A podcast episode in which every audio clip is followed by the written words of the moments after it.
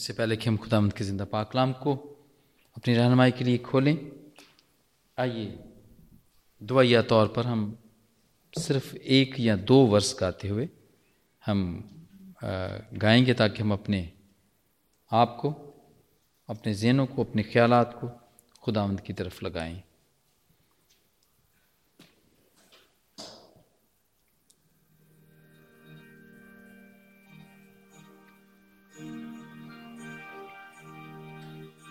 इसकी सिर्फ़ एक आयत हम गाते हुए पहली आयत।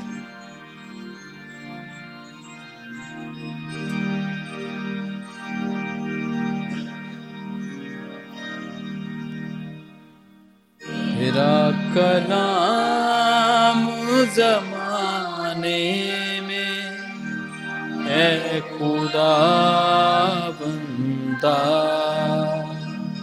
मेरा कलाम जमाने में है खुदा बंदा।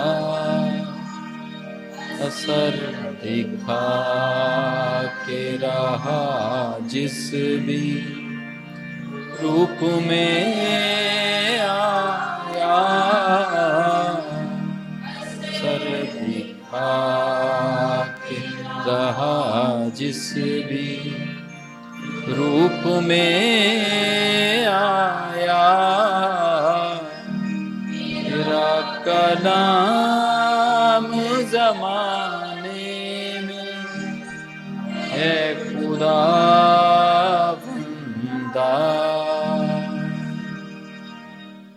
तेरा शुक्र, तेरी हम तेरी तारीफ़ करते हैं बाप माने कि तूने हमें अपना ज़िंदा पाकलाम दिया।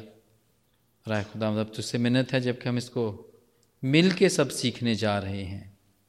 हमारे जहनों को, दिलों को, ख्यालों को तो खोल। हर किस्म की खुदामंद ध्यान में जो भी रुकावट डालने वाली चीज़ है, वो तेरे यीशु नाम से हट जाए और हम तेरे पाकलाम पर थोड़ी देर के लिए गौर कर सके।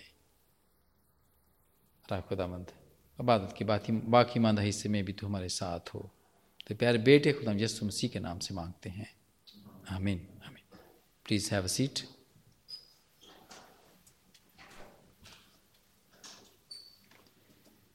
खुदावंद के जी उठने के दिन उसकी याद में हम मना रहे हैं, ईद क़्यामत मसीह, जिसको हम ईद भी कहते हैं और जिसको ईस्टर भी कहते हैं। और इसको गो के रूहानी तौर पर पूरी दुनिया में इसको मनाया जाता है, लेकिन इसके साथ साथ हम इसको कमर्शियल तौर पे या दुनियावी तौर पे भी दुनिया इसको मनाती है बिज़नेस के तौर पे मनाती है। और ये उस तरह की ईद तो नहीं है, जैसे कि हमारा बड़ा दिन है क्रिसमस है।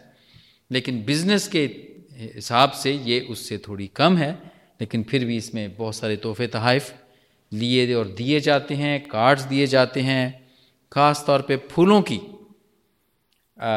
फूल देने का इसके अंदर और फूल सजाने का और रखने का चर्चेज़ के अंदर और घरों के अंदर या एक दूसरे को देने का रिवाज बहुत अरूज के ऊपर होता है।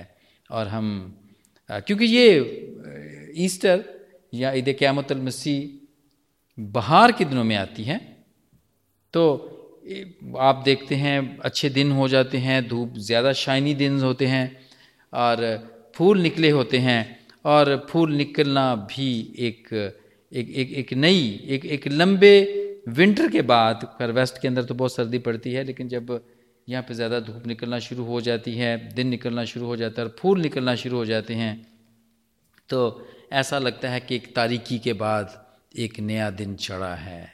तो इसी इसको आप आ, स्प्रिंग ओकेजन फेस्टिवल भी इसको कह सकते हैं।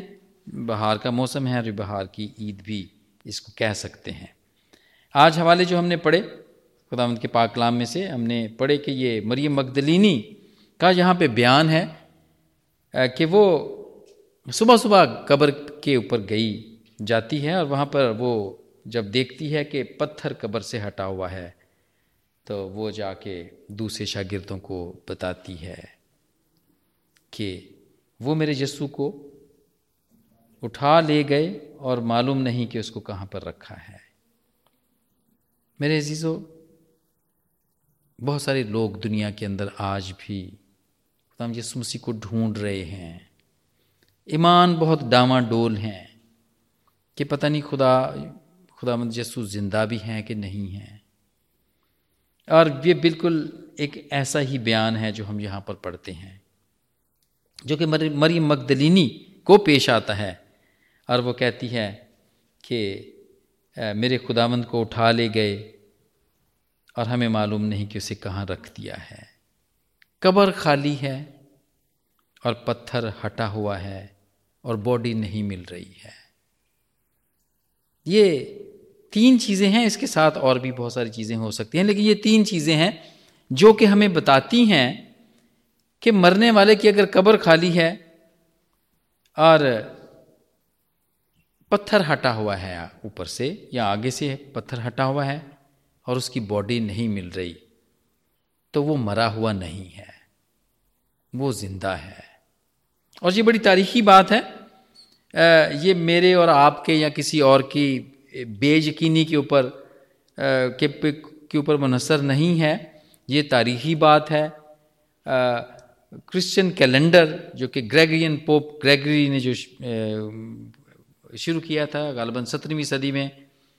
वो कैलेंडर हमें बताता है, ये कैलेंडर ही हमें बताता है कि ये खुदाम यसु मसीह के जी उठने के बाद का ये कैलेंडर है और उनको अब 2000 और इतने साल हो गए हैं, ज़िंदा हुए। ये सबसे बड़ी इसकी बात की गवाही है। फिर जो भी तारीख की किताबों में लिखा जाता है, उन किताबों के अंदर बिफोर क्राइस्ट और आफ्टर क्राइस्ट लिखा जाता है। ये दो चीज़ें लिखी जाती हैं, ये बड़ी तारीखी बातें हैं। और फिर और बात, एक और बात कि बॉडी नहीं मिली है। तो जिस आदमी की बॉडी नहीं मिलती है, दो चीज़ें हैं उसके बारे में, या तो वो मरा ही नहीं है, या मरा है। खुदा यसु मसीह के बारे में ये है कि वो मरा है और वो ज़िंदा है। वो ज़िंदा हो गया था अपने कहने के मुताबिक। वो ज़िंदा हो गया था। जब फ़कीर फरीसी उसको कहते थे कि तूने हैकल को साफ़ किया, कूड़ा बना के उसने सबको, कबूतर, फरोशों को, सब मनी एक्सचेंजेस को उसने कूड़े मार मार के हैकल से बाहर निकाल दिया। तो उसने कहा कि ये काम तुम, तू किस अख्तियार से करता है? तो खुदाम यसुम मसीह ने उनको कहा कि तुम ये मकदस ढा दो तो मैं इसे तीन दिन में खड़ा कर दूँगा। मकदस। और फिर पाकलाम में ये भी लिखा है कि हम खुदावंद के मकदस हैं। ये वो अपने जिस्म के बारे में कहते थे। ये मकदस ढा दो तो मैं इसे तीन दिन में खड़ा कर दूँगा। वो उसको इस बात का अख्तियार था। वो बाख्तियार था। जो दूसरों को ज़िंदा कर सकता है जो दूसरों की जान के ऊपर अख्तियार रखता है, क्या वो अपनी इंसानी बदन पे इख्तियार नहीं रख सकता था? रख सकता था। और वो उसके कहने के मुताबिक ही हुआ। उसने कहा और हो गया। जैसे अपने पैदाइश की किताब में बिल्कुल शुरू में पढ़ा, आप देखते हैं जब कायनात तख्लीक हो रही थी तो उसके कहने से तख्लीक हो रही थी।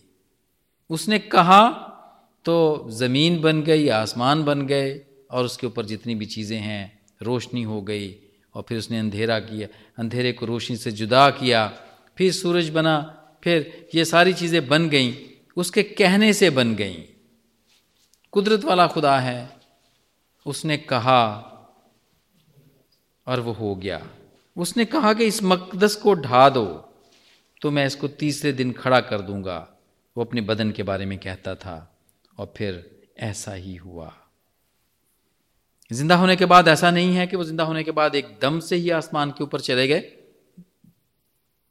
वो शागिर्दों को नज़र आए, और सबसे जो सबसे छोटा या उम्र में जो सबसे छोटा शागिर था वो मुकद्दस यूहन्ना था जिसकी की किताब में सभी हमने हवाला भी पढ़ा। और उसके ऊपर एक ब्लेसिंग थी वो जो कि खुदाम ने सलीब के ऊपर उससे कही थी कि तू देख ते, तेरी माँ ये है और उसकी माँ को कहा अपनी माँ को कहा कि देख तेरा बेटा ये है। और वो उसको माँ माँ बना के अपने घर ले गया मुकदसा मरियम को।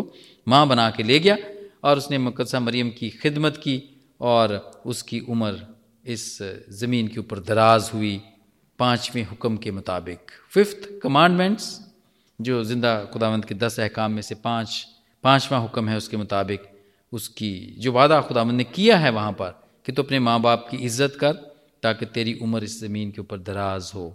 उसके मुताबिक यहुना की उम्र भी दराज हुई।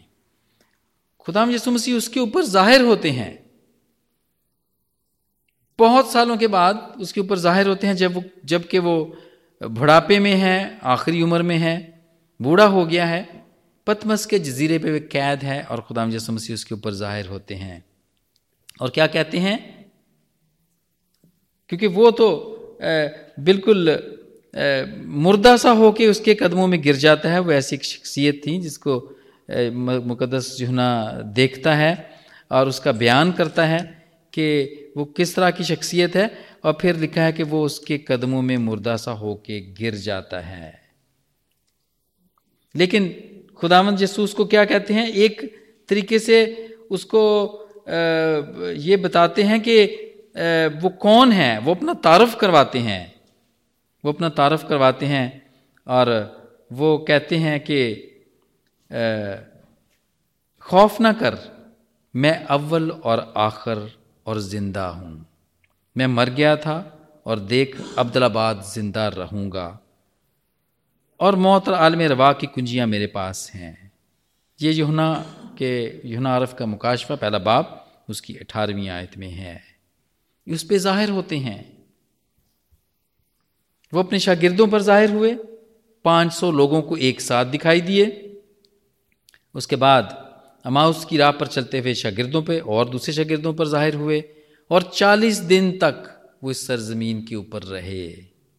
और भी उन्होंने बहुत सारे मुआवजे किए। और फिर वो युना आरिफ युना पर ज़ाहिर होते हैं और आखिर में पालूस रसूल खुद कहता है कि वो अधूरे दिनों की पैदाइश और उसके ऊपर वो ज़ाहिर होते हैं। पालूस रसूल पे वो ज़ाहिर होते हैं। दिमिश की राह पर जब पालूस रसूल जा रहा होता है, कलीसिया को सताने के लिए तो उसके ऊपर वो ज़ाहिर होते हैं।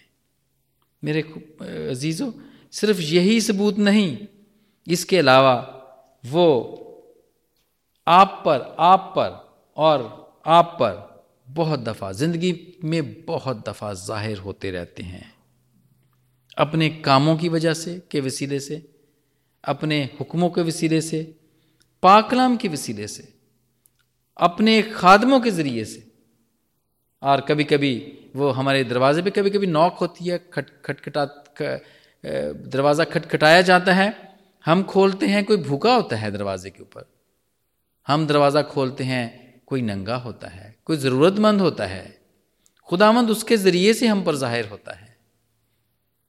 और हम उसकी हम उसकी ज़रूरत को पूरा करते हैं और खुदामंद इस बात पे खुश होता है। और यकीनन उस, उन्हीं के बारे में लिखा गया है कि मुबारक हैं वो। वो सब लोग मुबारक हैं। क्योंकि वो इस बात का क्लेम करता है कि जब मैं भूखा था, जब मैं नंगा था, जब मैं ज़रूरतमंद था तो तूने मेरी भूख को ना मिटाया, तूने मेरी ज़रूरत को पूरा ना किया। वो ज़ाहिर होते रहते हैं, इसलिए कि वो ज़िंदा हैं। ये ज़िंदा खुदा की के, के सारे सबूत हैं कि वो ज़िंदा है। हम एक और सबूत देखते हैं जो कि खुदावंत के ज़िंदा होने के बारे में हमें बताता है कि खुदावंद को रोज़ बरोज़ लोग खुदावंद में आ रहे हैं उसको कबूल कर रहे हैं और उसकी आलमगीर जो कलीसिया है वो बढ़ रही है। आलमगीर तौर पे चर्च ग्रोथ हो रही है, लोग बढ़ रहे हैं। और ये बात सबसे पहले माल के दूसरे बाप की इकतालीसवीं आयत से शुरू हुई, जबकि पत्रस ने पाकलाम को पेश किया और लोगों के दिलों पर चोट लगी और वह तीन हज़ार लोग उसी दिन वो खुदावंद को उन्होंने कबूल किया। मेरे जीजो दुनिया में 2.4 बिलियन मसीही हैं। दुनिया की आधी से ज़्यादा आबादी 2.4 बिलियन मसीही हैं। और पत्रस को उसने कहा था, मत्ती के सोलहवें बाप की सोलहवीं आयत में, कि इस पत्थर पर मैं अपनी कलीसिया को कायम करूँगा। पत्थर, रॉक, हार्ड, सख्त इसको आप कह सकते हैं। वेरी ऐसा, ऐसी ज़मीन जिस, जिसमें कोई, आपको कोई होप ना हो कि वो आपको कोई घास वहाँ पे उगेगी या वहाँ पे कोई दरख्त उगेगा। या अगर आप वहाँ पे कोई पौधा लगा दें तो वो बढ़ेगा। लेकिन पत्रस के ऊपर, पत्रस को कहा कि मैं इस मैं इस चट्टान पर अपनी कलीसिया को कायम करूँगा। पत्रस के ज़रिए से खुदावंद ने काम किया। दूसरे शगिर्दों के ज़रिए से काम किया। और इसके बाद वो हम सब लोगों के वसीले से भी काम करता है और बहुत सारे लोगों को खुदावंद के पास हम लाने का बामुजब बनते हैं। चर्च ग्रोथ सिर्फ़ नंबर वाइज नहीं है। तादाद के अंदर ही नहीं बढ़ रहे हम। हम हम स्पिरिचुअली हम रूहानी तौर पर भी बढ़ रहे हैं। आप देखते हैं रोज़ बरोज़ दवाइया ग्रुप्स खुल गए हैं, इबादती प्रोग्राम्स हो रहे हैं टीवी के ऊपर हो रहे हैं हिल सॉन्ग्स जैसे चैनल्स खुले हुए हैं गॉड गॉड चैनल जैसे चैनल्स हैं। और इसके अलावा और भी इंडिया और पाकिस्तान में बहुत से ऐसे चैनल्स हैं जिनके ज़रिए से लोग घर बैठे, हर वक्त जब चाहें, वो स्विच को ऑन करें और इबादत में शामिल हो सकते हैं। दुआएँ स्पेशल दुआएँ हो रही हैं। और बहुत अच्छा मीडिया ने तो बहुत आसानी कर दिया वो लोग जो पढ़े लिखे नहीं हैं, जो पाकलाम पढ़ नहीं सकते थे और जो इंतज़ार करते रहते थे कि सात दिन के बाद जब संडे होगा या सैटरडे होगा या यूएई में फ्राइडे होगा, क्योंकि अरब के इलाकों में तो वहाँ तो फ्राइडे को चर्च होता है तो तभी हम पाकलाम को सुन सकेंगे। आजकल तो ये चीज़ें बिल्कुल मीडिया ने बिल्कुल ख़त्म कर दिया। आप जब चाहें यूट्यूब के ऊपर चले जाएँ, वेबसाइट्स हैं, वहाँ चले जाएँ फेसबुक पे लोग लाइव इबादत कर रहे हैं, आप जाके वहाँ पे उनकी इबादत में शामिल हो सकते हैं। नंबर में बड़े हैं लोग, रूहानी तौर पर स्पिरिचुअली बड़े हैं। इसलिए कि खुदामंद ज़िंदा है, उसका पाकलाम ज़िंदा है और वो ज़िंदगियों में काम करता है। दुआ की जाती है उनके लिए और वो खुदावंद दुआओं को सुनता है। और और उनका लो, उनका ईमान बढ़ता है। दुआ करने वाले का ईमान बढ़ता है, दुआ करवाने वाले का ईमान बढ़ता है। और इस तरह हम सब मिलके नंबर में और रूहानी तौर पर बढ़ते हैं। मेरे जीजो जिंदगियाँ बदलती हैं। ये सबूत है। सदियों से लोगों की जिंदगियाँ तब्दील हो रही हैं। यस्सु खुद सबकी जिंदगियों को को को बदल रहे हैं। और जैसा कि पाकलाम में लिखा था हिस्केल की छत्तीसवें बाब की बीसवीं आयत में लिखा था कि मैं इन सबको नया दिल और नया रू दूँगा। गोश्तीन दिल देता है खुदामंद इसके अंदर लिखा हुआ है कि वो गोश्तीन दिल देता है। पत्थर दिल नहीं देता। जो महसूस नहीं कर सकता। गोश्तीन दिल देता है। और हमने रोमियो का बारहवा बाब देखा। इसमें हमने सारी सारी बातें जो हैं वो तब्दील शुदा ज़िंदगी के आसार देखे। सबूत है, जिंदगियाँ बदलती हैं और हमारी सोचें बदल जाती हैं। हमारी सोचें बदल जाती हैं। अगर आप रोमियो के बारहवें बाब की दूसरी आयत में देखें तो यहाँ पर साफ़ तौर पे लिखा हुआ है सोचें बदल जाती हैं हमारी। ये खुदावंद के ज़िंदा होने का आ, का सबूत है कि हमारी सोचों को बदल देता है। हम जो हर वक्त सेकुलर गीत और टीवी देखते रहते थे हम अब ने वो छोड़ दिया है। अब हमारा बार बार खबरें देखने का हमारा जो शौक था वो बदल गया है। अब हम सेकुलर सिनेमाज में जाना हमने बंद कर दिया हुआ है।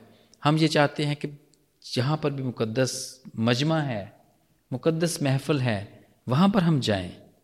और ये रोमियो के बारहवें बाब की दूसरी आयत में लिखा है, जो कि पारसुल कहता है, और इस जहाँ की हम शक्ल ना बलो, बनो, बल्कि अकल नहीं हो जाने से अपनी सूरत बदलते जाओ, ताकि खुदा की नेक और पसंदीदा और कामल मर्ज़ी तजर्बे से मालूम करते रहो। सोचें बदल गई ज़िंदगी में तब्दीली आ गई। ज़िंदा खुदा को हमने देख लिया, उसके काम देख लिए। हमारी सोचें बदल गईं। और फिर हमारी ज़िंदगी के अंदर तजर्बात। खुदावंत को क्या मालूम है? तजर्बात से हम मालूम करते रहते हैं। हमने कोई नेक काम किया, हमने खुदावंद के हुक्म के मुताबिक काम किया। और खुदावंद ने हमें इतमान दिया। खुदावंद ने हमें तसली दी। और ये हमारे लिए एक तजर्बा हुआ। हमने इस तजर्बे को किया। हमने शुक्रगुजारी की दुआ की। हमने शुक्रगुजारी का गीत गाया। हमने शुक्रगुजारी के तौर पर चर्च में कुछ दिया। और खुदावंद ने इसके सिले में हमारे दिल को खुशी से भर दिया। ये हमारा तजर्बा हुआ। और हमने जाना कि ये खुदावंद ने कबूल किया है। तब्दील शुदा ज़िंदगियाँ, क्योंकि खुदावंद ज़िंदा है, हमारी ज़िंदगियों को तब्दील करता है, और जब वो तब्दील करता है तो हमारे अंदर खिदमत करने का जज्बा सर्व टू सर्व क्योंकि हमारा भी ऐसा सरदार काहिन था, जो कि खिदमत करने वाला था। वो खिदमत करने वाले बादशाह के तौर पे हमारे पास आया था। मत्ती रसूल उसको खिदमत करने वाले बादशाह के तौर पे पेश करता है। और रोमियो के बारहवें बाब की छठी आयत में इसके बारे में लिखा है, छठी आयत में लिखा है कि आपको जब आपकी ज़िंदगी जब तब्दील हो गई है, और चूँकि इस तोफ़ी के मुआफिक जो हमको दी गई, हमें तरह तरह की नेमतें मिली हैं। इसलिए जिसको नबूत मिली हो, वो ईमान के अंदाजे के मुताबिक नबूत करे। अगर खिदमत मिली हो तो खिदमत में लगा रहे। क्या खिदमत आपको मिली है? खिदमत करना। खिदमत रहम करने वाला खुशी के साथ रहम करे, मोहब्बत, बेरिया हो, बदी से नफरत रखो, नेकी से लिपटे रहो, इज़्ज़त की रूह से एक दूसरे को बेहतर समझो। और बारहवीं आयत में है कि खुदावंद की खिदमत करते रहो। खुदावंद की खिदमत सिर्फ़ खुदावंद के घर में ही नहीं खुदावंद के बंदों की खिदमत करना भी खुदावंद की खिदमत ही है। बहुत दफ़ा ऐसा होता है। हमें कभी नागवार भी लगता है, कोई हमारे घर में आ जाए ख़ास तौर पे खुदावंद का कोई खादम घर में आ जाए, और जब कभी हम उसको वक्त नहीं देते हैं, जब हम उसके लिए दरवाज़ा नहीं खोल पाते हैं, जब हम नागवारी ज़ाहिर करते हैं तो मेरे चीज़ों, ये खुदावंद की खिदमत ना करने के बराबर है। खुदावंद ने अपने बंदे को भेजा है, कोई पैगाम दे के आपके लिए कोई ब्लैसिंग दे के कोई बरकत दे के अगर आप इसमें सुस्ती करते हैं तो ये खुदावंद की खिदमत करना ना हुई। और ये तब्दील शुदा ज़िंदगी के असरात भी नहीं हैं। और फिर हम वापस मरियम मगदलिनी पे आ जाते हैं, जो कहती हैं कि खुदावंद की लाश खुदावंद के बॉडी को ना पाकर वो कहती है कि मेरे खुदावंद को उठा ले गए और हमें मालूम नहीं कि उसको कहाँ रख दिया। फिर आप आप, हमारा ईमान कमज़ोर हो जाता है। हमें पता नहीं चलता कि हमारा खुदावंद ज़िंदा है कि नहीं। तब्दील शुदा ज़िंदगियाँ बताती हैं कि खुदावंद ज़िंदा है। और जिनकी ज़िंदगियों में ये नहीं है उनको पता ही नहीं है, या उनकी ज़िंदगियाँ तब्दील ही नहीं अभी हुई हैं। फिर बारहवीं ज्ञाप रोमियो के बारहवें बाप की ग्यारहवीं आयत में है कि कोशिश में सुस्ती ना करो। कोशिश में सुस्ती ना करो, ग्यारहवीं आयत में है, कोशिश में सुस्ती ना करो, रूहानी जोश में भरे रहो। ये इस आयत से पहले किया जो मैंने बारहवीं आयत पढ़ी, उससे पहले की है। कोशिश करते रहें। कोशिश करते रहें। पाकलाम को पढ़ा है, पढ़ना शुरू किया है और एक दिन पढ़ा, दो दिन पढ़ा, फिर इसके बाद टाइम नहीं मिलता। ड्यूटीज़ हैं, सुबह में जल्दी जाना है और नाइट करके आया हूँ मैं। मैं मैं नहीं पढ़ सकता। सुबह में मैं नहीं पढ़ सकता कि मैं नाइट करके आया हूँ। या सुबह सुबह काम पे जाने की जल्दी है, मैं पाकलाम नहीं पढ़ सका। कोशिश करें, अगर आप जितना ठहराया है, जितने चैप्टर्स आपने ठहराए हैं, अगर वो सारे नहीं आप पढ़ सकते तो कुछ ना कुछ पढ़ें, उसमें से जितना भी पढ़ सकते हैं, उतना पढ़ें। लेकिन कोशिश ज़रूर करते रहें, क्योंकि ये खुदावंद को पसंद है। और फिर मुस्तकिल मजाजी। ज़िंदा खुदावंद जो हमारी जिंदगियों को तब्दील करता है, उसकी निशानी यह है कि मुस्तकिल मजाजी है। Persistent we are persistent in our work या इन आवर गॉडली वर्क ऐसा नहीं है कि दो हफ़्ते तो यहाँ पर आ गए और उसके बाद हम दो हफ़्ते कहीं और चले गए। तीन हफ़्ते हम घर में बैठे रहे। और मैंने ऐसे ऐसे लोगों को भी देखा है कि जो सिर्फ़ ईस्टर के ईस्टर या संडे, या या सिर्फ़ क्रिसमस के क्रिसमस ही चर्च में आते हैं। जहाँ लोगों से मिलते हैं, जो खुदावंत के लोग हैं, उनसे मिलते हैं। परसिस्टेंट मुस्तकिल मजाजी नहीं है। दुआ करना शुरू की कि हाँ मैं सुबह सुबह उठ के दुआ किया करूँगा। चार बजे उठ के मैं दुआ करूँगा। बड़े जोश के साथ प्रैक्टिस को शुरू किया। लेकिन एक दिन किया, दो दिन की, तीन दिन की, और उसके बाद फिर जाग। बस नींद ही गलबा ऐसा पाती है कि मैं उठ के दुआ कर ही नहीं सकता। ये तो मेरे लिए मुश्किल ही बहुत है। मैं तो ये कुर्बानी दे ही नहीं सकता।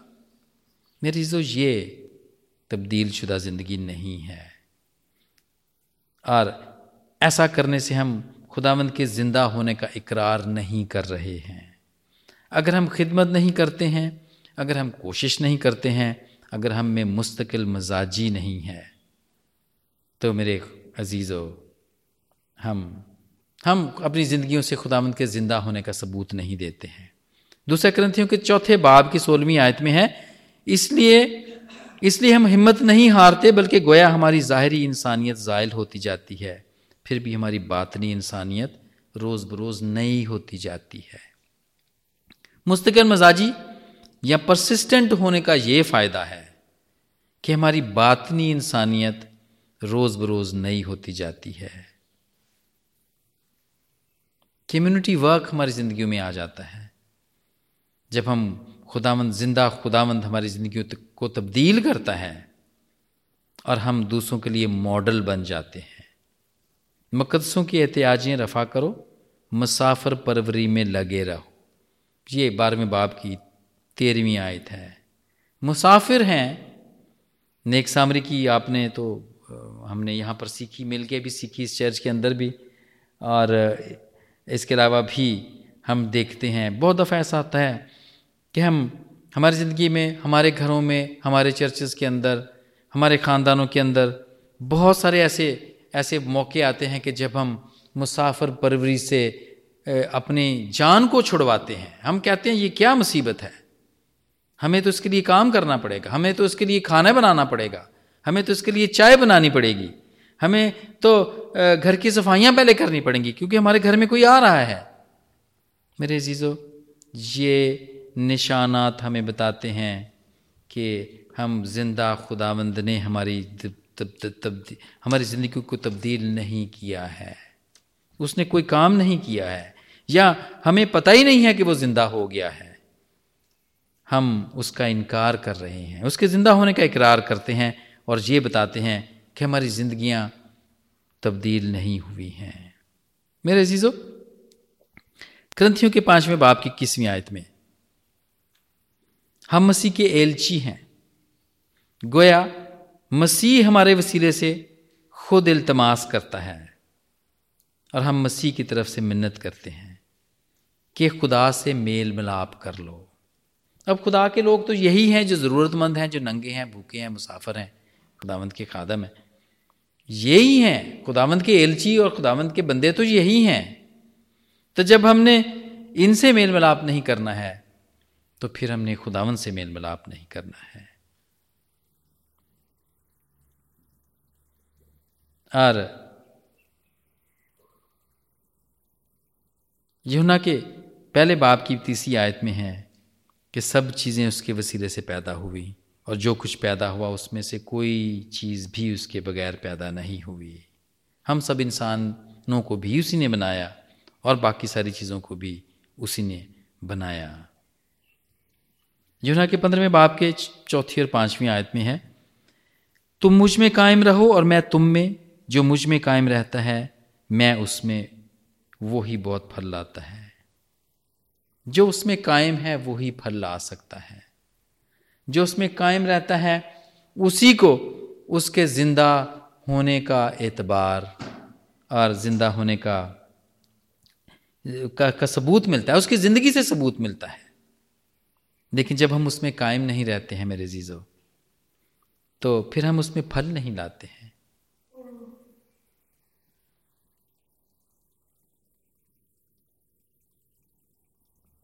मैं तुम में और तुम मुझमें, जो और जो मुझमें कायम रहता है, मैं उसमें कायम रहता हूँ और वो ही बहुत फल लाता है। और दूसरे ग्रंथियों के पाँचवें बाप की सत्रहवीं आयत में है, इसलिए कि अगर कोई मसीही, कोई मसीह में है तो नया मखलूक है। पुरानी चीज़ें जाती रहीं, देखो वह नई हो गई। खुदाम यसु मसीह ने ज़िंदा होकर हम सबको नया कर दिया हुआ है। बहुत दफ़ा दुनिया में ऐसे वाक़ात होते हैं कि हमें यकीन नहीं होता है, लगता है कि खुदावन ज़िंदा है। क्योंकि अगर वो ज़िंदा होता तो वो ज़रूर इन सारी परसिक्यूशंस को, इन सारे नहत्तों को जो मर जाते हैं, एक बम ब्लास्ट में सौों के हिसाब से मर जाते हैं, वो उनको बचा सकता था। लेकिन मेरे अजीज़ो, इससे कमज़ोर, इससे हमारा ईमान कमज़ोर होता है। दुनिया के वाक़ात को देखकर अज़ार आसानियाँ को देखकर। और, लेकिन ये तो कलाम के मुताबिक है। और खुदावंद यसु मसीह ने खुद कहा यूना के पंद्रहवीं आयत की अठारहवीं आयत में, पंद्रहवें बाप की अठारहवीं आयत में यूना के पंद्रहवें बाप की अठारहवीं आयत में है कि इन्होंने मुझसे नफरत की, वो तुमसे भी करेंगे। इन्होंने मुझे रिजेक्ट किया, ये तुमको भी करेंगे। ये सारी चीज़ें तो होनी हैं। आखिरी वक्त है। हमारा ईमान डामाडोल ना हो। हम अपनी ज़िंदगियों में खुदा जस्सू को ज़िंदा रखें, क्योंकि वो ज़िंदा है। और वो जब ज़िंदा हुए थे तो वो सिर्फ़ खुद ही ज़िंदा नहीं हुए थे। बहुत सारी, लिखा है कि बहुत सारी कब्रें फट गईं और उनमें से बहुत सारे मुर्दा ज़िंदा हो गए। और वो मुकद्दस शहर में गए और बहुत सारे लोगों ने उनको वहाँ पर देखा।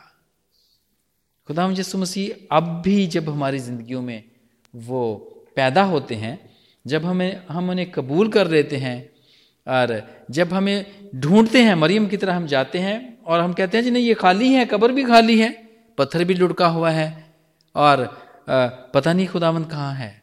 और जब हम उसके बाद उसको पा लेते हैं, जब वो हम पर ज़ाहिर हो जाते हैं, और ये मरियम ही है, जिसके ऊपर सबसे सबसे पहले खुदाम यसु मसीह ज़ाहिर होते हैं तो हम फिर यसु को पा लेते हैं। मरियम ने यसु को पा लिया था।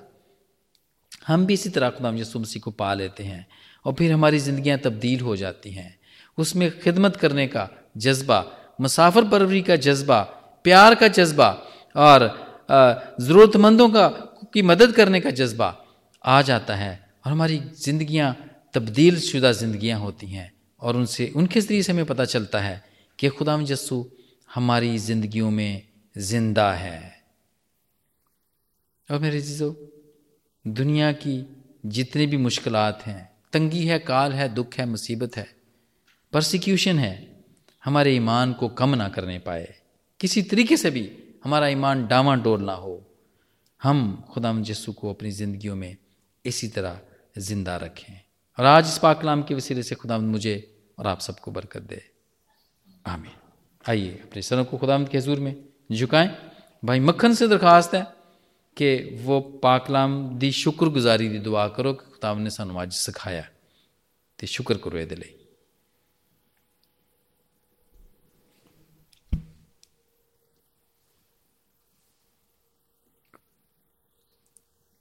ਅਸੀਂ ਪਾਕ ਕਲਾਮ ਦੀ ਸ਼ੁਕਰਗੁਜ਼ਾਰੀ ਕਰ ਰਹੇ ਹਾਂ। ਚਲੋ, ਅੱਜ ਤੁਸੀਂ ਇਹ ਵਾਲੀ ਦੁਆ ਸੁਣ ਲਓ ਤੇ ਫਿਰ ਨੈਕਸਟ ਟਾਈਮ ਤੁਸੀਂ ਕਰਿਓ। ਇਸ ਦੁਆ ਨੂੰ ਯਾਦ ਰੱਖਿਓ।